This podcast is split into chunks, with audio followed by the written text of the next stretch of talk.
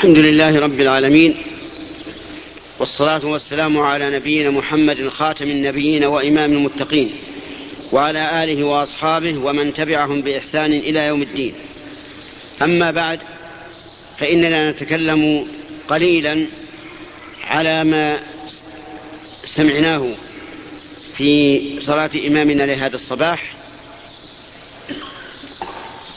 فقد قرأ أكثر سورة الدخان. ابتدأ الله تعالى هذه السورة بقوله تعالى حاميم والكتاب المبين.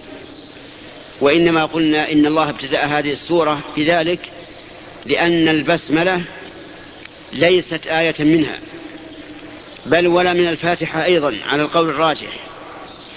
البسملة آية من كتاب الله لا شك في هذا.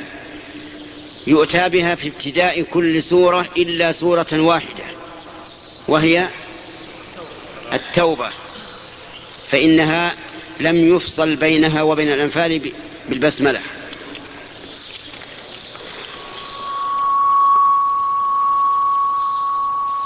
ومن ذلك أي من كون البسملة ليست آية من السورة سورة الفاتحة كما قلت. بدليل ما ثبت في الصحيح عن أبي هريرة رضي الله عنه أن النبي صلى الله عليه وعلى آله وسلم قال قسمت الصلاة بيني وبين عبدي نصفين. فإذا قال الحمد لله رب العالمين قال الله تعالى حمدني عبدي. استمع. إذا قال الإنسان الحمد لله رب العالمين قال الله حمدني عبدي. وإذا قال الرحمن الرحيم قال أثنى علي عبدي. وإذا قال مالك يوم الدين قال مجدني عبدي. وإذا قال إياك نعبد وإياك نستعين قال هذا بيني وبين عبدي نصفين ولعبدي ما سأل. فإذا قال اهدنا الصراط اهدنا الصراط المستقيم صراط الذين أنعمت عليهم غير المغضوب عليهم ولا الضالين. قال الله تعالى هذا لعبدي ولعبدي ما سأل.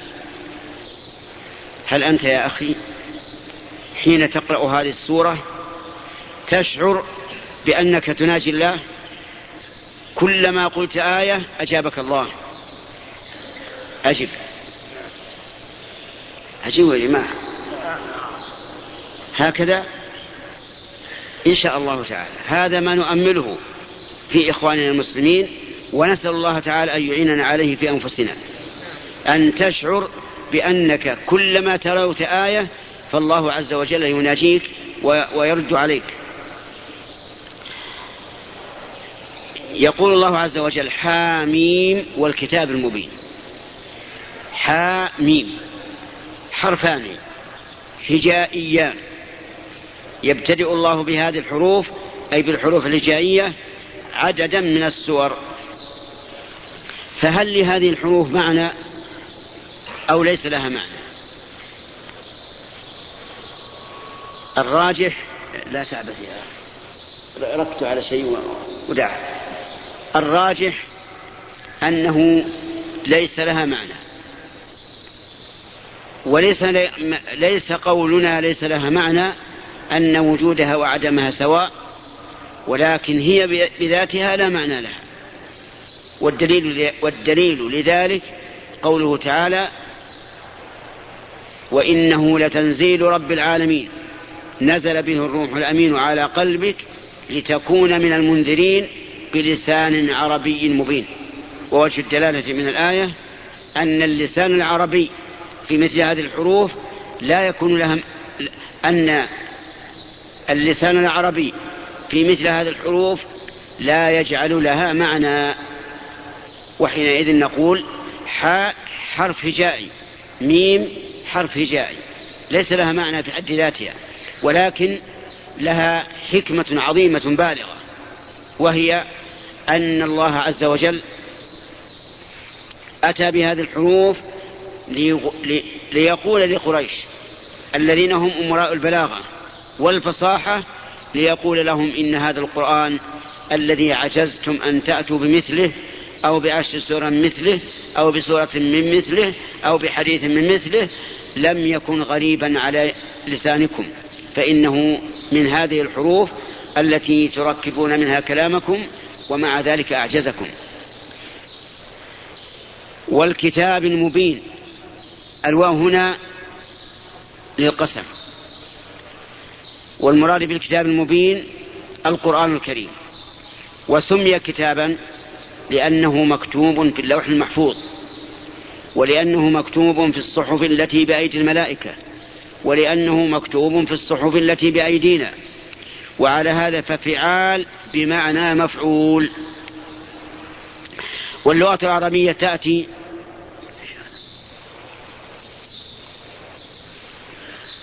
ركتوا على على شيء معين خلاص. مرة مرة طويل مرة قصير ما يصلح كتاب هنا بمعنى مكتوب. مثل غراس بمعنى مغروس وبناء بمعنى مبني وما أشبه ذلك. الكتاب المبين هل المراد المبين في نفسه أو المبين لغيره أو المراد هذا وهذا؟ الجواب المراد هذا وهذا بناء على قاعدة ذكرناها لكم في أول درس ذكرناها في أول درس ألقيناه هنا. ما هي القاعدة في التفسير التي ذكرناها؟ تفضل.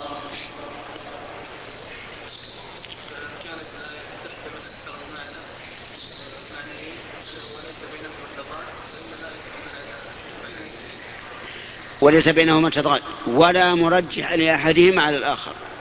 لا بد من هذا القيد. بارك الله فيك. كل آية تحتمل معنيين على السواء ولا منافاة بينهما وليس لهما وليس بينهما مرجح فهي فهي محمولة على المعنيين جميعا. إذا المبين الذي هو بين في نفسه ومبين, ومبين لغيره والقرآن هكذا بين في نفسه مبين لغيره. أما كونه بين بنفسه فهذا ظاهر. ولقد يسرنا القرآن للذكر فهل من مدكر؟ يسرناه لفظا ويسرناه معنى لمن أراد أن يتذكر فهل من مدكر؟ والكتاب المبين إنا أنزلناه في ليلة مباركة. أنزلناه أي ابتدأنا إنزاله. في ليلة مباركة وهي الأخ أي نعم.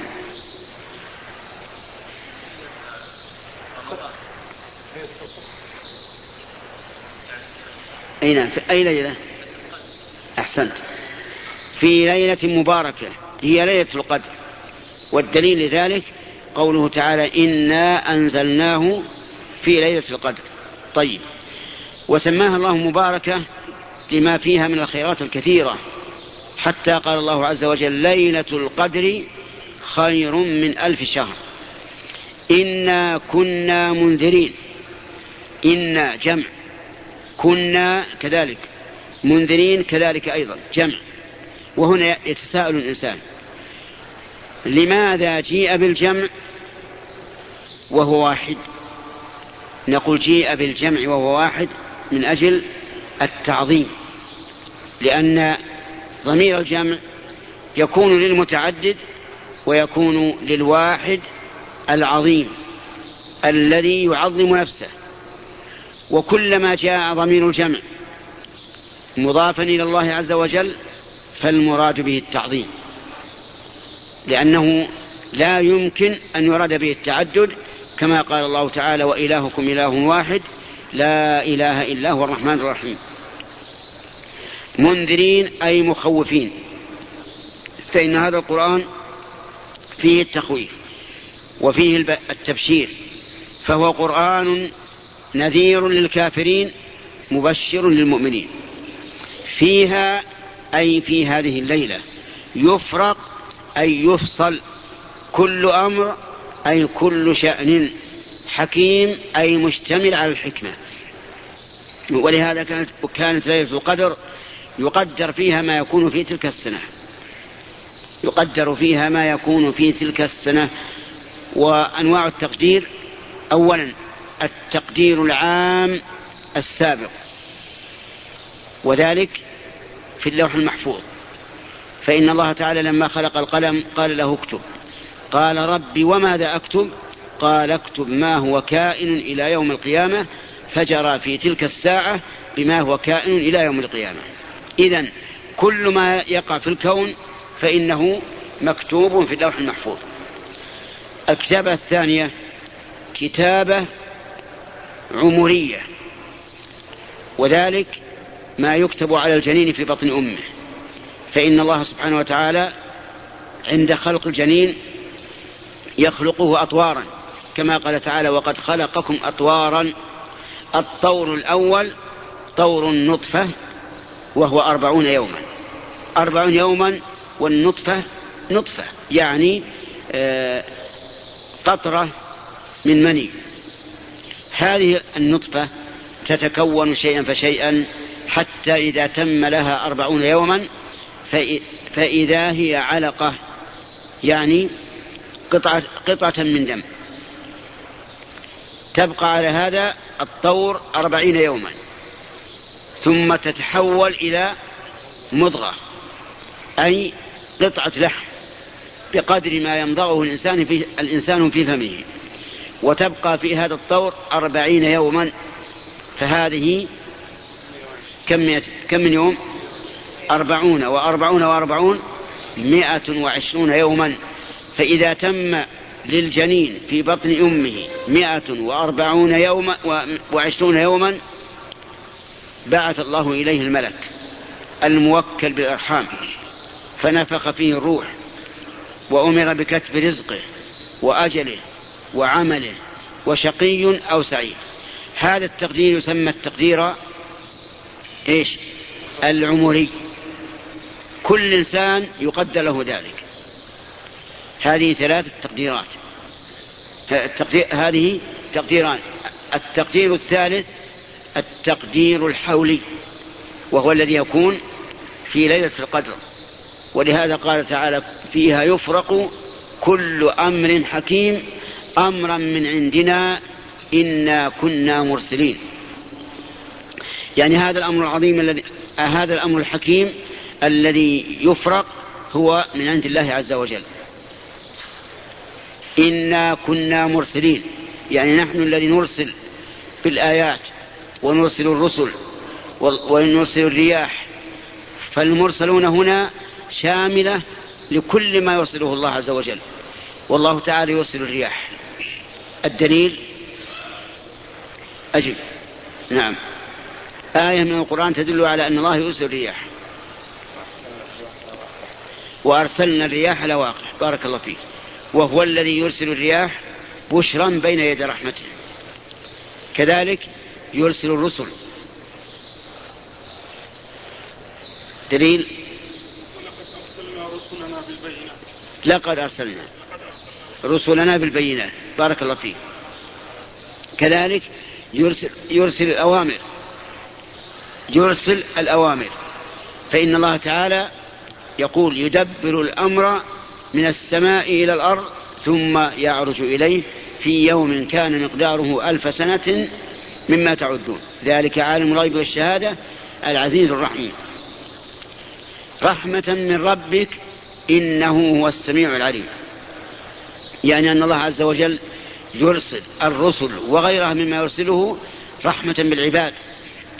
وقال من ربك والله تعالى رب كل شيء اعتناء برسول الله صلى الله عليه وسلم وأن الله تعالى رباه تربية خاصة. إنه هو السميع العليم. هذان اسمان من أسماء الله. الأول السميع. وله معنيان. المعنى الأول المجيب والمعنى الثاني السامع. أما الأول أي أن السميع بمعنى المجيب فدليله قول الله تعالى إن ربي لسميع الدعاء أي لمجيب الدعاء. ومن ذلك أيضا قول المصلي سمع الله لمن حمده أي استجاب. وأما الثاني بمعنى السامع فمنه قول الله تعالى قد سمع الله قول التي تجادلك في زوجها وتشتكي إلى الله والله يسمع تحاوركما إن الله سميع بصير. هذه المرأة جاءت تشتكي إلى الرسول صلى الله عليه وسلم بأن زوجها ظاهر منها أي قال لها أنت علي كظهر أمي. وهذا القول كما وصفه الله منكر وزور. منكر لأنه حرام. وزور لأنه كذب. فالزوجة ليست على الزوج كظهر أمه بل ظهر أمه من أشد ما يكون تحريما والزوجة من أشد ما يكون تحليلا. فهو كذب وزور. سميع بمعنى سامع. فهو جل وعلا يسمع كل صوت وإن خفي. وانظر إلى هذه المرأة التي جاءت تشتكي. جاءت تشتكي والنبي عليه الصلاة والسلام في الحجرة. حجرة عائشة رضي الله عنها. قالت عائشة الحمد لله الذي وسع سمعه الأصوات. لقد جاءت المرأة تجادل النبي صلى الله عليه وسلم وإنه لا يخفى علي بعض حديثها. وهي في الحجرة والرب عز وجل فوق سماواته على عرشه يسمع. قال تعالى والله يسمع تحاوركما إن الله سميع بصير.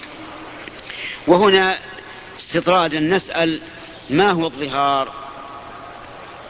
الظهار أن يشبه الرجل زوجته بأمه أو بغيرها من النساء اللاتي يحرمن عليه تحريما مؤبدا. مثل أن يقول أنت علي كظهر أمي أنت علي كظهر بنتي أنت علي كظهر أختي أنت علي كظهر عمتي أنت علي كظهر خالتي. كل هذا ظهار. وحكمه أنه إذا وقع من الإنسان وجب عليه أن يتجنب زوجته حتى يكفر والكفارة ثلاثة أنواع على الترتيب. الأول عتق رقبة والثاني إذا لم يجد يصوم شهرين متتابعين والثالث إذا لم يستطع الصوم يطعم ستين مسكينا. يقول عز وجل إنه هو السميع العليم العليم أي ذو العلم الواسع الشامل لما في السماوات وما في الأرض. وقد ذكر الله تعالى علمه مرة إجمالا ومرة تفصيلا. فمن الإجمال مثل هذه الآية إنه هو السميع العليم. ومن التفصيل مثل قوله تعالى وعنده مفاتح الغيب لا يعلمها إلا هو. ويعلم أكمل. نعم. لم تحفظ القرآن؟ استريح. تفضل.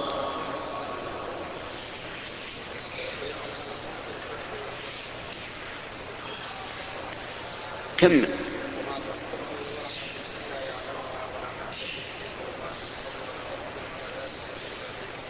نعم أحسنت.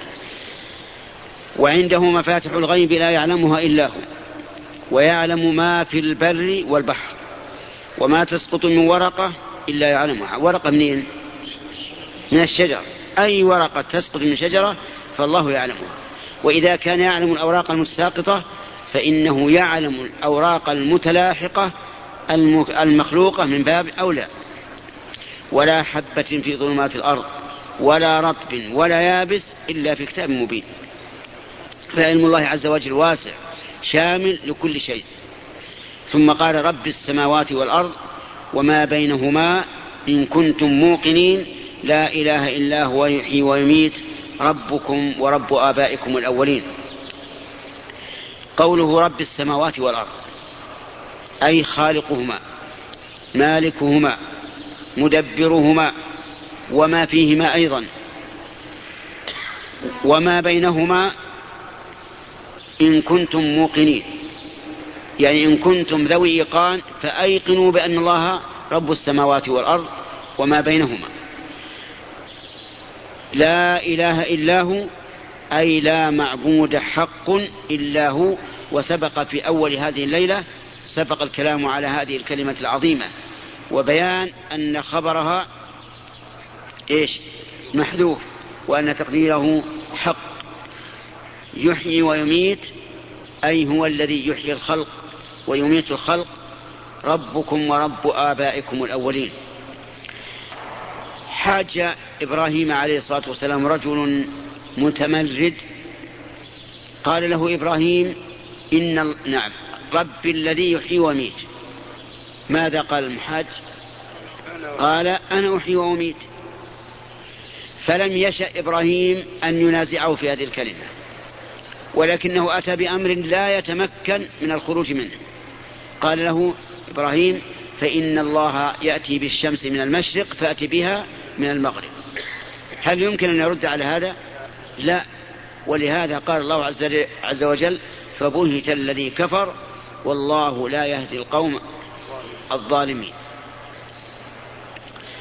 ولنقتصر على هذا القدر من مما سمعناه في تلاوة إمامنا لصلاة الفجر.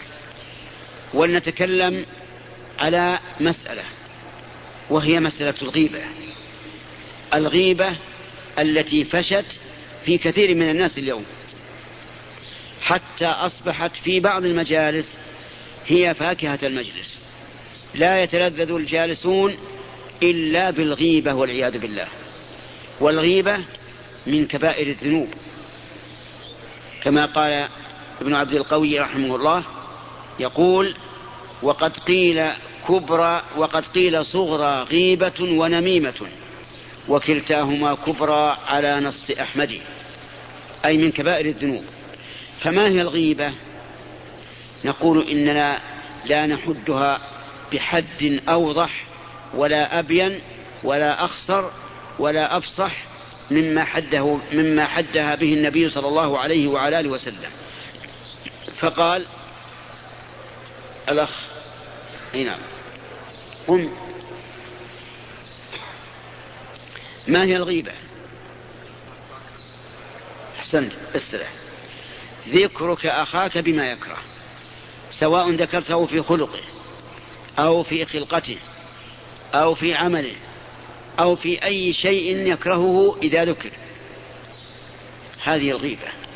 فإذا قلت فلان فاسق.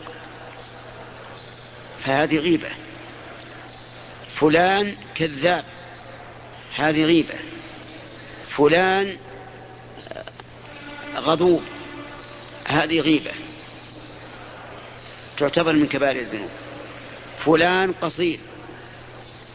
فلان ضخم. هذه غيبة. كل ما يكرهه إذا ذكرته في غيبته فهذه غيبة وهي من كبائر الذنوب. من كبائر الذنوب التي لا تغفر إلا بتوبة إلا أن يشاء الله. فإن ذكرت أخاك بما يكره في حضوره فليست غيبة بل هي سب وشتم. وقد قال النبي صلى الله عليه وعلى آله وسلم سباب المسلم فسوق وقتاله كفر. وهي أي أعني السباب هي أيضا محرمة. ولا يحل للإنسان أن يسب أخاه ويذكره بعيب ولو كان حاضرا. لكن إذا قصد الإنسان بالغيبة النصيحة فلا بأس بها. ودليل ذلك حديث فاطمة بنت قيس رضي الله عنها أنه خطبها ثلاثة رجال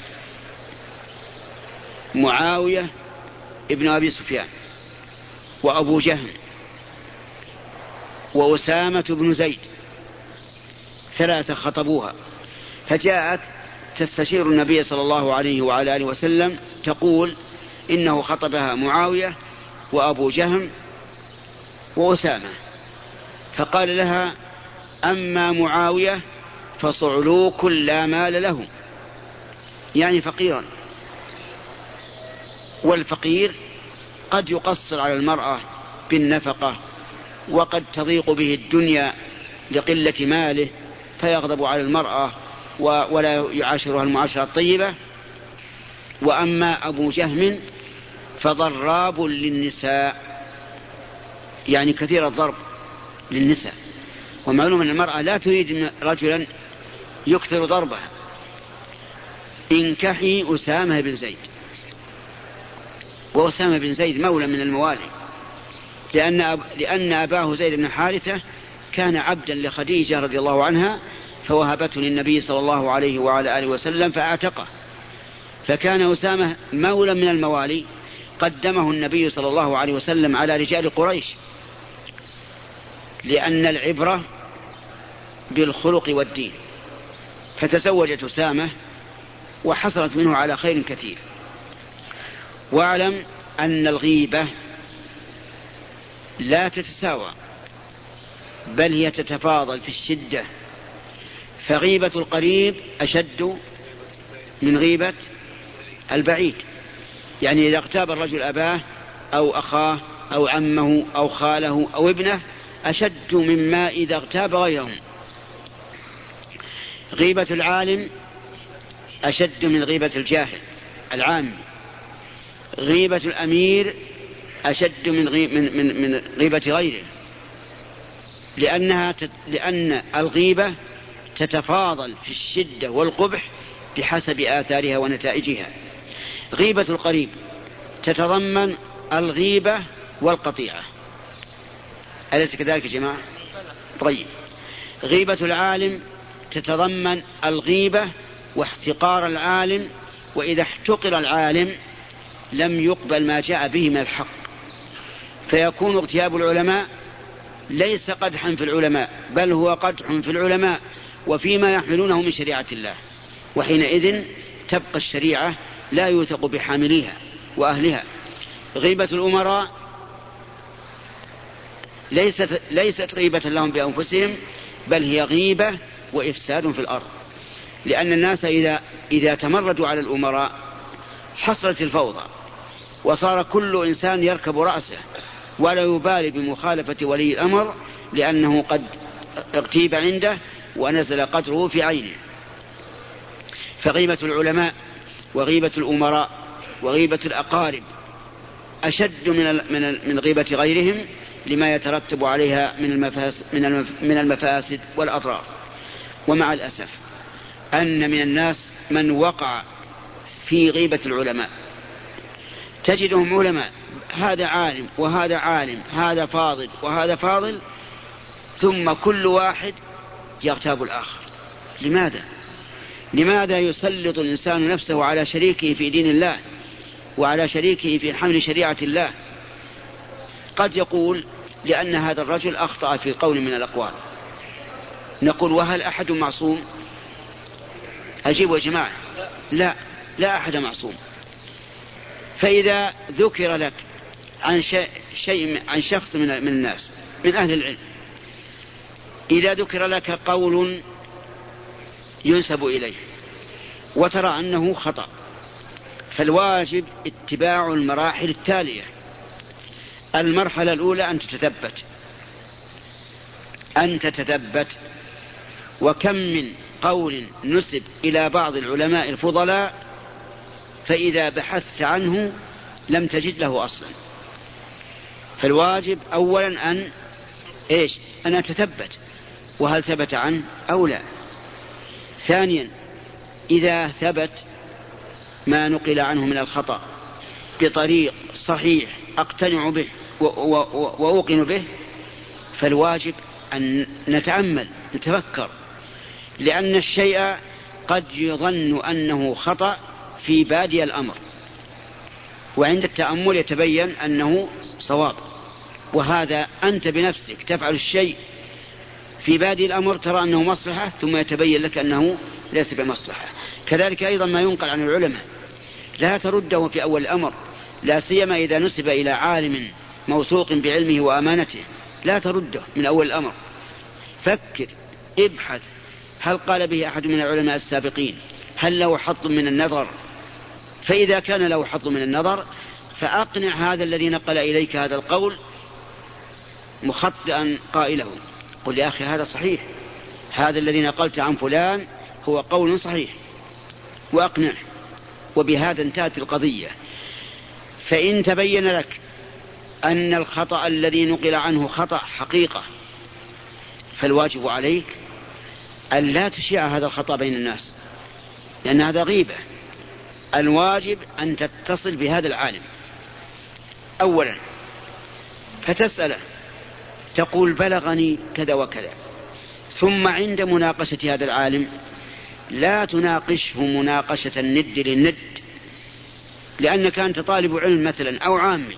وذلك طالب وذلك عالم كبير. تكلم معه بهدوء. قل بلغني كذا وكذا. فهل هذا صحيح؟ إذا قال نعم صحيح. قل أخبرني ما وجهه. حتى أقتنع وأقنع غيري. فإن ذكر وجها صحيحا وجب عليك الأخذ به والمدافع عنه. وإن ذكر وجها ترى أنه خطأ فلا بأس من المناقشة. لا بأس من المناقشة لأن المناقشة هي مفتاح العلم. ناقش قل كيف تقول ها كيف يكون لا تقول كيف تقول قل كيف يكون الحكم هكذا والدليل يخالفه.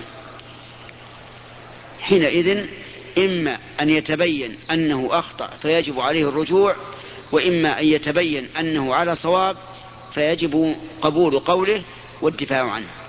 أما كون أعراض بعضنا لبعض تؤكل وتهدر ويحصل بذلك الشر والتعصب والتفرق فهذا أمر لا يقره شرع ولا يقره عقل سليم. ولقد, ولقد كان الناس كان الناس على احترام لإخوانهم لا يغتابونهم لكن نزغ الشيطان بينهم فألقى بينهم العداوة بسبب هذه الأشياء التي يمكن حلها والحمد لله. كذلك الأمراء. إذا نشرت معايب الأمراء دون أن تناقش فإنه لا شك أن نظام الأمن سوف ينفرط وسوف يختل النظام. أعني نظام الأمن لأنه إذا إذا امتهنت كرامة الأمراء لم يبق لهم قدر في النفوس ولا تنفيذ لما يوجهونه. ونحن نعلم أن طاعة ولاة الأمور من طاعة من؟ من طاعة الله ورسوله. يجب علينا أن نطيعهم لأن الله أمرنا بذلك. فقال تعالى يا أيها الذين آمنوا أطيعوا الله وأطيعوا الرسول وأولي الأمر منكم. وقال النبي صلى الله عليه وسلم اسمعوا وأطيعوا. وإن تأمر عليكم عبد وقال صلى الله وقال عبادة بن الصامت بايعنا رسول الله صلى الله عليه وسلم على السمع والطاعة في عسرنا ويسرنا ومنشطنا ومكرهنا وأثرة علينا. فلذلك أحذر إخواني العلماء وطلبة العلم من هذا السبيل المعوج المنحرف ألا وهو أن يقع بعضنا في أعراض بعض. وكما قلت لكم الإنسان غير معصوم. ولكن إذا نسب لك أو إذا نقل لك خطأ من عالم فعليك باتباع المراحل التالية. أولا أخ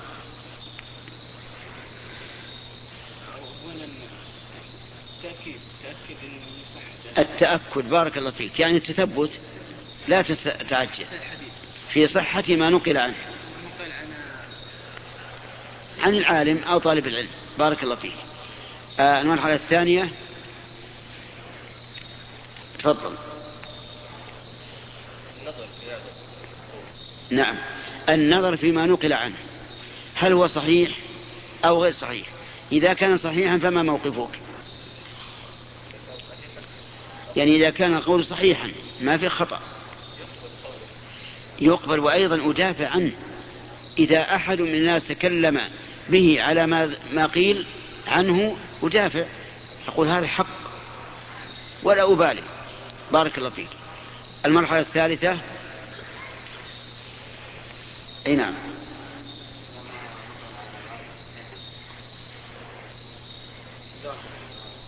فماذا أفعل؟ تثبت ورأيت أنه واقع. تأملت ورأيت أنه خطأ. يعني أذهب إلى العالم باحترام وأدب وأناقشه في ذلك. واضح؟ إن كان إن تبين الخطأ عليه وجب عليه أن أن يرجع ولا حرج عليه أن يرجع عن قوله. وإن تبين الصواب معه وجب علي أنا أن آخذ بالصواب وأن أدافع عنه. بارك الله فيك. لو أننا سلكنا هذا المسلك ما لم يحصل هذا الذي يحصل من بعض الناس من التكلم في أعراض إخوانهم والقدح فيهم. أسأل الله سبحانه وتعالى أن يجمع قلوبنا على التقوى وأن يرزقنا المحبة فيما بيننا وأن يجعلنا من المتحابين في جلاله وعظمته. إنه على كل شيء قدير. والآن لا الأسئلة نعم. أشرقت. إيش؟ أقول أشرقت. أشرقت. لا يا أخي. أنا لا أرى الشمس فوقي. أشرقت الشمس الآن؟ حسب الساعة. ناخذ أسئلة ما في مانع. بسم الله والحمد لله. سائل يقول إذا كان الإنسان لا يؤاخذ بالخطأ فهل لازمه أنه يعذر بجهله عموما؟ فهل؟ فهل لازمه أنه يعذر بجهله عموما؟ نعم. لازم ذلك أن الإنسان يعذر بالجهل.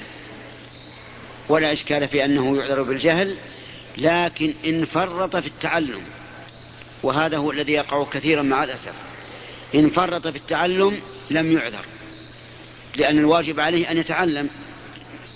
فمثلا نجد بعض الناس يكون حج عام عشرة ألف وأربعمائة وعشرة وأخطأ في حجه. متى يأتي؟ يسأل يسأل اليوم بعد مضي كم؟ سبع سنوات. هذا تفريط. الواجب على الإنسان إذا أشك في الأمر أن يسأل عنه فورا وألا يتأخر. فإن تأخر في السؤال فهنا قد لا نعذره بجهله لأنه إيش؟ لأنه مفرط. الواجب أن يسأل ويبحث. وكذلك أيضا نجد بعض الناس ينبه على أن هذا الشيء حرام. يقال هذا حرام. ثم يتلو آية فينزلها على غير ما أراد الله بها. يقول يا أيها الذين آمنوا لا تسألوا عن أشياء إن تبد لكم تسؤكم. إذا قال له أخوه هذا حرام قال اسكت اسكت اسكت. لا تكلم.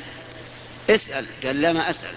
لأن الله يقول لا تسألوا عن أشياء إن تبد لكم تسؤكم. هذا أيضا غير معذور في الجهل. لأن الواجب إذا ألقي إليه شبهة أن إيش؟ يسأل ويتحرى. لكن إذا كان الإنسان لم يطرأ على باله هذا الشيء إطلاقا ولا نبه عليه فإنه معذور. ودليل ذلك في القرآن كثير. منها قوله تعالى وما كان ربك مهلك القرى حتى يبعث في أمها رسولا يتلو عليهم آياتنا وما كنا مهلك القرى إلا وأهلها ظالمون. وكقوله تبارك وتعالى وما كان الله ليضل قوما بعد إذ هداهم حتى يبين لهم ما يتقون. وكقوله تعالى رسلا مبشرين ومنذرين لئلا يكون للناس على الله حجة بعد الرسل. والنصوص في هذا كثيرة ولكن الشأن كل الشأن هل الإنسان معذور بهذا الجهل أو لا؟ قد يكون غير معذور لكونه إيش؟ فرط في السؤال. نعم. جزاكم الله خيرا. سائل يقول إذا قال الرجل لزوجته أنت مثل أختي فهل هذا يعتبر ظهارا؟ نعم. إذا قال أنت مثل أختي يريد بذلك تحريمها. فهو ظهار. أما إذا قال أنت مثل أختي في المحبة والكرامة فهذا لا بأس به. وعلى هذا فتقضى هذه الجملة لقرائن الأحوال. إذا قال والله مثلا يا حبيبتي أنا أحبك أنت مثل أختي. يكون ظهار هذا ولا غير ظهار؟